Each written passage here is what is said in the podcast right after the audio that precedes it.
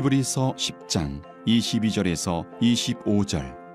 우리가 마음의 뿌림을 받아 악한 양심으로부터 벗어나고 몸은 맑은 물로 씻음을 받았으니 참 마음과 온전한 믿음으로 하나님께 나아가자. 또 약속하신 이는 믿부시니 우리가 믿는 도리의 소망을 움직이지 말며 굳게 잡고 서로 돌아보아 사랑과 선행을 격려하며 모이기를 패하는 어떤 사람들의 습관과 같이 하지 말고 오직 권하여 그날이 가까움을 볼수록 더욱 그리하자.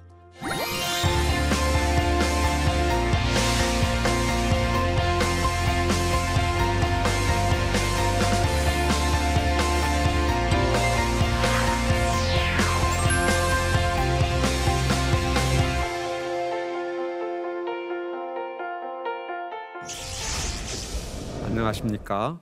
저는 에스라 성경 대학원 대학교에서 신약을 가르치는 양용희 교수입니다.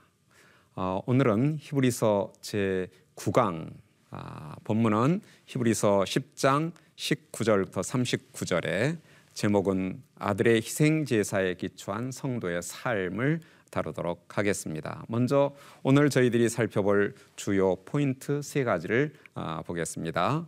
첫째는 담대하게 지성소에 들어가는 성도의 특권을 저희들이 살피겠습니다. 둘째는 배교의 위험에 대한 경고를 살피겠습니다. 끝으로 수신자들의 과거 경험에 비추어서 권면하는 현재와 미래의 삶의 주제를 다루어 보도록 하겠습니다. 아, 먼저 어, 오늘 우리가 다루게 되는 본문은 히브리서 전체 구조 속에서 8장 어, 1절부터 10장 18절까지 진행되었던 희생 제사 주제의 귀결로서 권면 및 인사의 첫 번째 부분에 해당하는 내용을 오늘 저희들이 살펴보겠습니다. 이 부분은 어, 교리적 내용에 대한 목회적 적용이다 이렇게 볼 수 있겠고요. 어, 이 단어는 크게 세 부분으로 나누어집니다. 어, 첫째는 10장 19절부터 25절까지 지성소에 들어가는 담대함 주제를 다루고 있고요.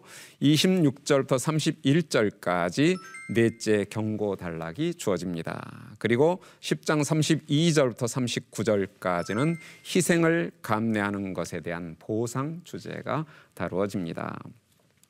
특히 마지막 단락 희생을 감내하는 것에 대한 보상 단락에서는 믿음과 인내 두 개념을 연결하여 제시하는데요. 어, 이로써 어, 다음 단원인 11장의 주제를 내다보는 그래서 어, 이 예, 지금까지의 모든 논의의 결론이자 앞으로 어, 뒤이어 전개될 11장 내용에 도입을 하는 연결고리의 기능을 한다는 점을 우리가 주목하게 됩니다. 그러면 먼저 첫 번째 단락으로요. 지성소에 들어가는 담대함 19절부터 25절까지의 본문을 살펴보겠습니다. 아, 이 단락은 하나의 긴 문장으로 구성되어 있습니다. 아, 첫 부분은 분사 에콘테스라는 분사로 시작을 하고요. 이 분사는 두 개의 목적어를 갖습니다. 그래서 에콘테스는 가지다라는 의미인데요. 첫째는 담대하며 두 번째는 위대한 대제사장이다. 그리고 어, 이 문장의 중앙부에 들어가면 그리스도의 세, 그리스도인의 세 덕목이 소개가 됩니다. 믿음, 소망, 사랑. 이라는 핵심 주제어로 어, 등장을 합니다. 자, 그러면 19절을 우리가 보도록 하겠습니다. 그러므로 형제들아 우리가 예수의 피를 힘입어 지성소에 들어갈 담력을 얻었나니 제가 성서를 지성서로 바꾸어 읽었습니다. 이 단락을 시작하는 접속사는 그러므로입니다. 어, 헬라어로는 운이라는 접속사인데요. 어, 이 접속사는 이 단락의 목회적인 권면이 지금까지 교리적 논의의 귀결이다라는 점을 보여줍니다. 여기서 형제들로 지칭되고 있는 수신자들은 지성소에 들어감을 위한 담대함을 가지고 있다라고 합니다. 여기서 담대함은 그리스도의 희생 제사로 그리스도인에게 주어진 내적 자질이다고 할 수 있습니다. 이는 하나님 앞에 나아갈 수 있도록 해주는 확신 있는 태도를 뜻합니다. 이 담대함은 지성소에 들어가는 그 일을 위한 것입니다. 구약 시대에는 지상의 지성소에 염소와 송아지의 피로 대제사장만 들어갈 수 있었습니다. 그런데 대제사장 예수님께서 자신의 피로 하늘 지성소에 들어가셨고 이제 우리에게도 그 지성소에 들어갈 수 있는 길을 열어 주셨습니다. 그 결과 그리스도인은 지성소에 들어갈 담대함을 가지고 있는 것입니다. 자, 그러면 20절을 우리가 읽어 보도록 하겠습니다. 그 길은 우리를 위하여 휘장 가운데로 열어놓으신 새로운 살 길이요 휘장은 곧 그의 육체니라. 구약 시대에 지상의 지성소는 휘장을 통해 들어가도록 돼 있었습니다. 아, 그런데 그렇게 들어가는 길은 단지 대제사장만 1년에 한 번 염소와 송아지의 피를 흘림으로써 가능했습니다. 하지만 이제 예수님께서 우리를 위해서 휘장을 통한 새로운 길을 열어주셨습니다. 이 길은 생명의 근원이신 하나님께로 직접 인도하는 사는 길입니다. 6장 아, 19절 20절에서 저자는 예수님께서 휘장 안으로 앞서 들어가신 선두주자라고 선언을 했습니다. 아, 제 개인 번역을 한번 보겠습니다. 휘장 안으로 들어가는 이 특권이 선두주자이신 예수님께서 우리를 위하여 그곳에 앞서 들어가심으로써 우리에게 주어지게 됐다는 사실을 아, 밝혀주고 있습니다. 그런데 이 표현은 그리스도인도 그분을 따라서 휘장 안으로 들어갈 가능성을 시사해 줍니다. 선두주자이기 때문에 앞서가셨다는 것입니다. 그러니 이제 우리도 그분의 뒤를 따라 갈 수 있게 된다는 점이죠. 그런데 바로 이 시사점이 명확한 사실로 드러나고 있습니다. 그런데 이 휘장은 그분의 육체이다라고 어, 말합니다.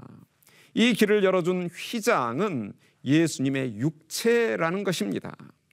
저자는 여기에서 예수님께서 십자가에 달리셨을 때에 휘장이 둘로 갈라진 사건을 염두에 두고 있는 것 같습니다. 우리가 마가복음에서 보면 15장 37절부터 38절에 예수께서 큰 소리를 지르시고 숨지시니라 이에 성소의 휘장이 위로부터 아래로 찢어져 둘이 되니라. 예수님의 육체가 십자가에서 찢기신 것은 지성소를 가로막고 있던 휘장이 찢어짐을 의미하였습니다. 그런 의미에서 예수님의 육체가 휘장과 일치되고 있다라고 볼 수 있습니다. 이제 21절을 좀 보겠습니다. 또 하나님의 집 다스리는 큰 제사장이 계심에라고 했습니다.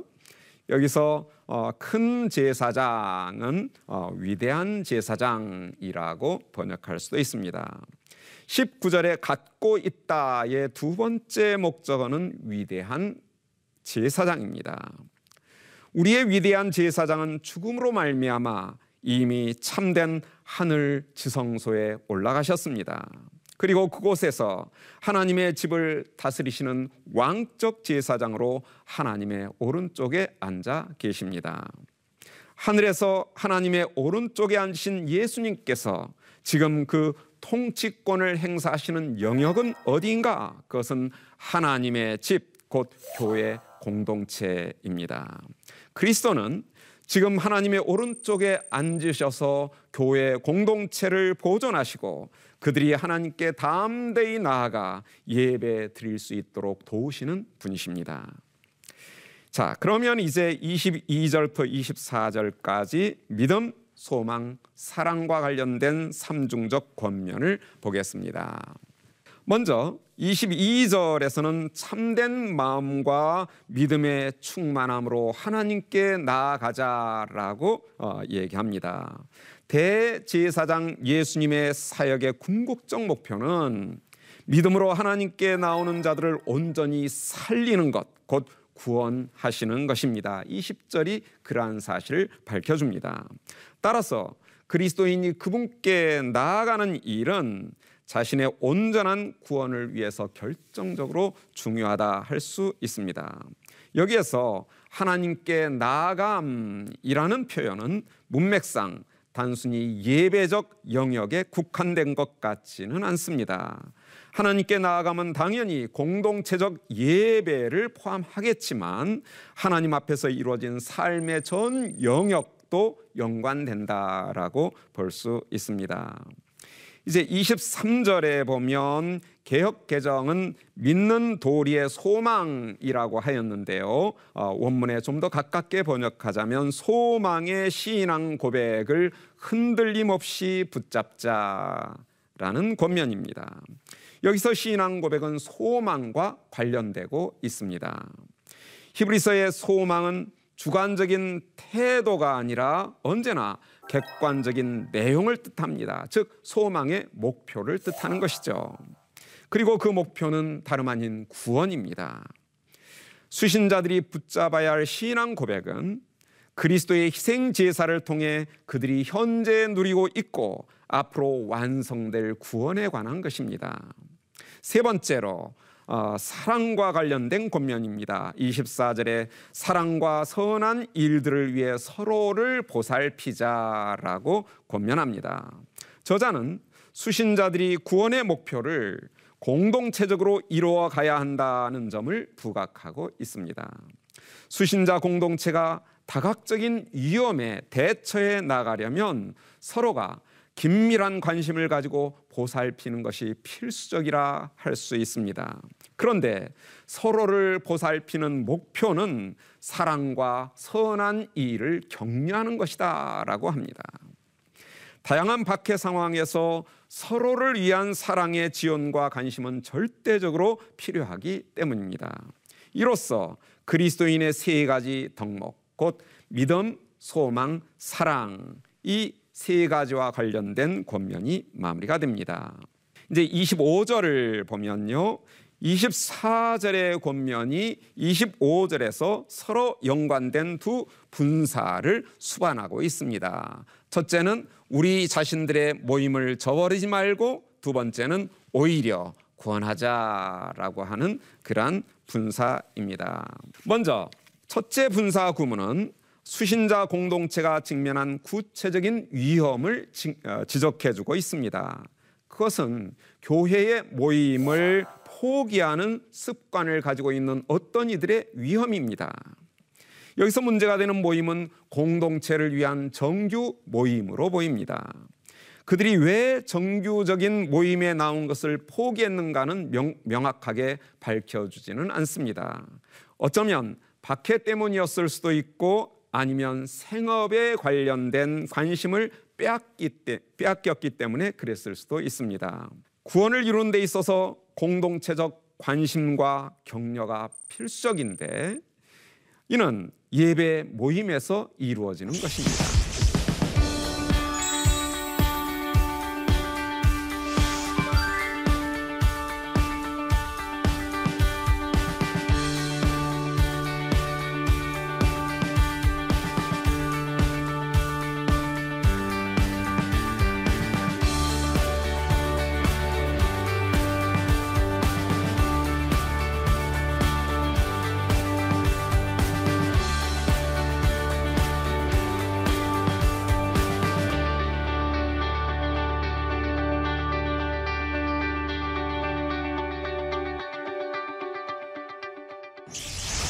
26절부터 31절까지 하나님의 언약을 거절하는 것의 위험에 대해서 어, 경고 단락 어, 히브리서 안에서는 네 번째 경고 단락이 주어집니다. 이 단락을 시작하는 접속사가 있는데요. 가르라는 접속사입니다. 왜냐하면 우리 개혁 개정에는 생략돼 있습니다만은 이 접속사는 이 경고 단락이 앞에 권면 단락과 긴밀하게 연관되어 있다는 점을 보여줍니다. 배교의 문제가 지금까지 교리 단원에서 논의된 그리스도의 희생 제사에 비추어 훨씬 더 구체적으로 주어지고 있습니다. 게다가 앞서 우리가 살펴왔던 경고단락이 하나 있었죠. 6장 4절부터 8절입니다. 그곳에서는 경고가 3인칭 복수로 주어져 있었습니다. 그들이라고 해서 그러나 여기에서는 1인칭 복수로 주어지고 있습니다. 우리라고 해서 이러한 사실은 이 경고가 수신자들의 실제적인 위험의 한 요소다라는 점을 보여주는 측면이 있습니다. 자, 26절을 보면요. 죄를 위한 제물이 더는 남아 있지 않다라고 경고합니다. 지금까지 저자는 그리스도의 유일하고 최종적인 속죄 제사에 대해서 반복해서 설명해 왔습니다. 9장부터 10장까지 노차에 걸쳐서 9장 26절, 10장 10절, 12절, 14절에서 어, 유일하고 최종적인 속죄 제사의 중요성을 밝혀왔습니다. 그런데 그 속죄 제사를 거부한 자에게는 더 이상 속죄제가 속죄 제사가 없다라는 점은 너무나 자연스럽고 당연한 귀결입니다. 자, 그러면 이제 29절을 좀 우리가 보겠습니다. 하물며 하나님의 아들을 짓밟고 자기를 거룩하게 한 언약의 피를 부정한 것으로 여기고 은혜의 성령을 욕되게 하는 자가 당연히 받을 형벌은 얼마나 더 무겁겠느냐 너희는 생각하라. 자, 29절은 배교자의 모습을 구체적으로 기술하고 있습니다. 이 배교자의 모습은 세 분사 구문에 의해서 주어지고 있는데요. 첫째는 배교자는 하나님의 아들을 짓밟는다라고 얘기를 합니다. 이는 앞선 경고 단락에서 하나님의 아들을 다시 십자가에 못 박아 그분을 욕되게 하는 그러한 모습을 연상시킵니다. 6장 6절 하반절에서 앞선 경고 단락에서 언급되었던 내용입니다. 두 번째로 자신을 거룩하게 한 언약의 피를 부정한 것으로 여긴다라고 했습니다. 그리스도의 피는 이미 단번에 그리스도인을 거룩하게 하였습니다. 10장 아, 10절이 그러한 사실을 명확하게 밝혔습니다. 그런데 아마도 수신자들은 다시 동물의 피를 통한 제사에 관심을 가지게 되었던 것 같습니다. 이러한 태도는 그리스도의 피의 결정적인 효력을 부인하는 것입니다. 따라서 그 언약의 피를 부정한 것으로 만드는 것이다 라는 언급을 여기서 하고 있습니다. 세 번째로 배교자는 은혜의 성령을 모욕한다라고 얘기합니다. 그리스도의 희생 제사는 9장 14절에서 성령을 통해 이루어진다라고 어, 설명되었습니다. 그렇다면 이 은혜의 성령을 모욕한다라는 이 문제도 그리스도의 희생 제사와 연관된 문제인 것이 분명합니다. 그러면서 어, 공간 모금에서 예수님께서 말씀하시듯이 성령을 모독하는 죄 예를 들면 마가복음 3장 29절에서 말씀하신 그러한 죄를 또 연상시키기도 합니다. 자, 그러면 이제 세 번째로 32절부터 39절까지 희생을 감내하는 것에 대한 보상 주제를 아, 살펴보도록 하겠습니다. 앞에 경고 단락의 신랄한 경고에 이어서 이 단락은 긍정적인 격려의 말로 권면을 마무리합니다. 경고에 이어서 격려의 권면을 하는 이러한 방식은 저자의 정형화된 권면의 방식입니다. 따라서 우리 모든 목회자들이 이러한 방식에 유념할 그러한 좋은 모본이다라고 할 수 있습니다. 이 단락은 내용상 두 부분으로 나누어지는데요. 32절부터 34절은 수신자들의 모범적인 과거의 경험을 다룹니다.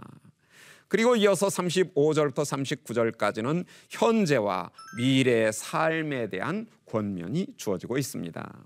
먼저 수신자들의 모범적인 과거의 경험을 살펴보겠습니다. 수신자들은 개종 후에 고난의 힘든 싸움을 인내했던 그러한 공동체입니다. 33절부터 34절을 보면 어, 이 절들은 수신자들이 인내했던 고난의 구체적인 성격을 기술해주고 있습니다. 이 절들은 두 종류의 경험, 자신들의 직접 경험과 다른 공동체 일원들의 경험에 동참하는 경험, 달리 말하면 공감을 어, 교차 대칭 구조로 제시해 줍니다. 어, 우리가 보겠습니다. 먼저 직접 경험이 1과 2가 있고요. 어, 공감이 1과 2가 있습니다. 근데 서로 간에 대칭으로 돼 있죠. 먼저 직접 경험 1은 비방과 환란이고요. 직접 경험 2는 재산을 빼앗기는 것도 기쁨으로 감사하였다. 이것은 수신자들이 직접 경험했던 그러한 고난의 내용입니다. 그런데 그들은 또한 다른 이들의 고난을 공감하기도 했습니다. 첫 번째 공감은 다른 이들이 고난에 직면했을 때 그들의 동료가 되었다. 그들의 편에 섰다는 것입니다. 또한 두 번째로는 갇힌 자들을 동정하였다. 자기들은 갇히지 않았지만 갇혀 있는 자들을 동정하는 그러한 어, 경험을 했습니다. 그들은 언어적인 폭력과 육체적인 폭행과 그리고 경제적인 손실을 감내했던 그러한 믿음의 사람들이었습니다. 그들은 또한 갇힌 자들을 동정하기까지도 했습니다. 여기서 동정한다라고 하는 말은 단순히 연민의 마음을 갖는다. 라는 의미만이 아닙니다. 그런 마음에 더하여 갇힌 자들을 직접 방문해서 그들의 필요한 음식이나 의복을 직접 제공해 주는 그러한 아, 섬김의 모습입니다. 특히 1세기 당시에 굶주림과 헐벗음에 노출되었던 열악한 수감자들의 상황을 우리가 염두에 둔다면 그리스도인들의 돌봄은 절대적으로 중요하였을 것입니다. 자, 그러면 두 번째로 35절부터 39절까지 현재와 미래의 삶에 대한 권면을 살펴보겠습니다. 36절을 한번 읽어 보겠습니다. 너희가 인내가 필요함은 너희가 하나님의 뜻을 행한 후에 약속하신 것을 받기 위함이라라고 합니다. 수신자들이 약속 곧 그리스도의 희생 제사로 시작된 구원을 받기 위해서는 반드시 하나님의 뜻을 행하기 위한 인내가 필요하다라고 권면합니다. 그리고 나서 37절부터 39절에 교훈이 주어지고 있습니다. 저자는 인내가 수신자들에게 왜 그처럼 중요하고 필요한가를 설명하기 위해서 하박국 2장 3절 4절을 70인역 형태로 인용을 하고 있습니다. 자, 보면 오실 그분이 오실 것이며 지체하지 않으실 것이다. 그러나 나의 의인은 믿음으로 살 것이다. 그런데 만일 뒤로 물러나면 나의 영혼이 그를 기뻐하지 않을 것이다. 라고 인용합니다. 나의 의인이 여기서 언급이 되는데요. 나의 의인은 두 가지의 반응을 할 수 있습니다. 그들에게는 두 가지의 반응이 열려 있는 그러한 아, 상황인데요. 첫째는 믿음의 반응을 하는 것입니다. 그럴 경우에 그들은 살 것입니다. 구원을 얻게 될 것입니다. 하지만 뒤로 물러나는 반응을 할 수도 있습니다. 그러나 그렇게 될 경우에 그들은 마침내 심판의 운명을 직면하게 될 것이다. 이 단락의 믿음과 인내 주제는 어, 다음 단원 11장의 핵심 주제로 확장, 발전되어 나아갈 것입니다. 자, 이렇게 해서 오늘의 강의를 마무리하면서요. 이제 오늘의 강의의 내용을 우리의 삶에 적용할 몇 가지 적용점을 살펴보겠습니다.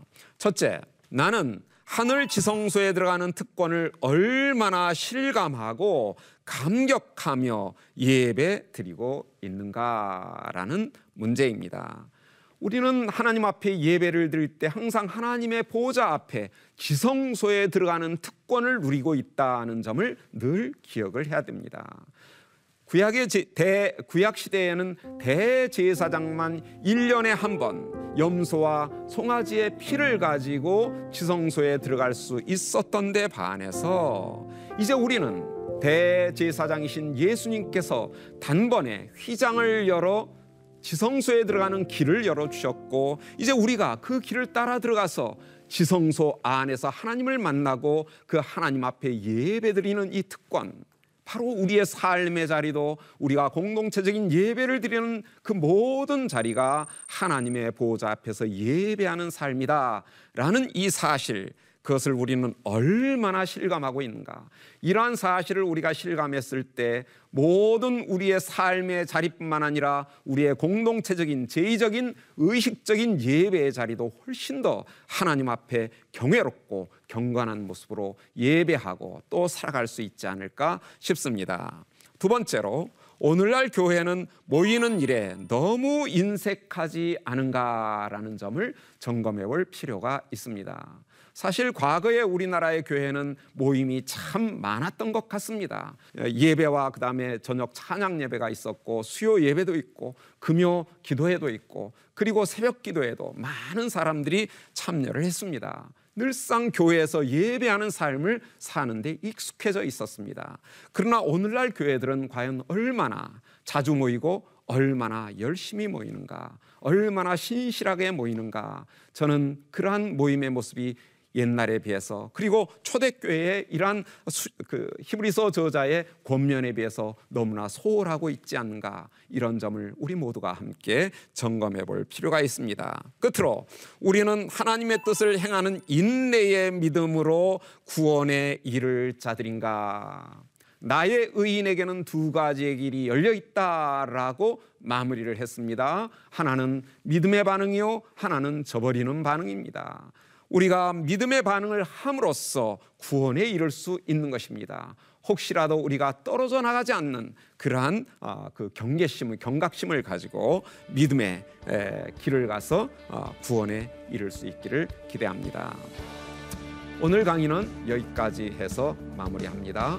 다음 시간에는 우리가 아, 히브리서 11장 믿음장이라고 하지요. 그 믿음장의 내용을 살펴보겠습니다. 오늘 저의 강의를 들으시느라 수고 많으셨고 감사합니다.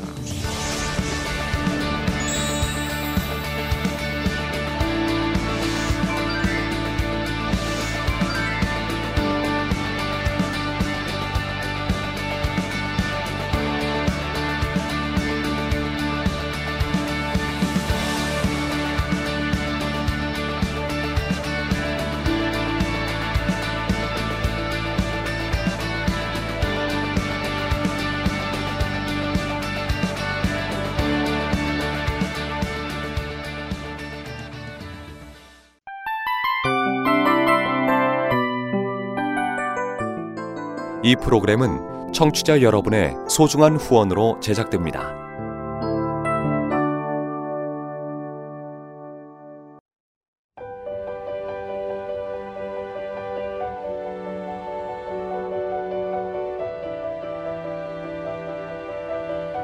세상에는 수많은 교회들이 있지만 더 깊이 있는 말씀 강해를 찾기 위해 크기로만 교회를 선정하지 않습니다.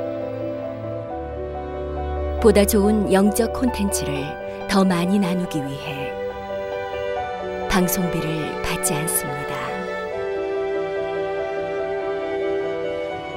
1년 365일 복음만 전하고 싶어서 우리는 광고를 하지 않습니다.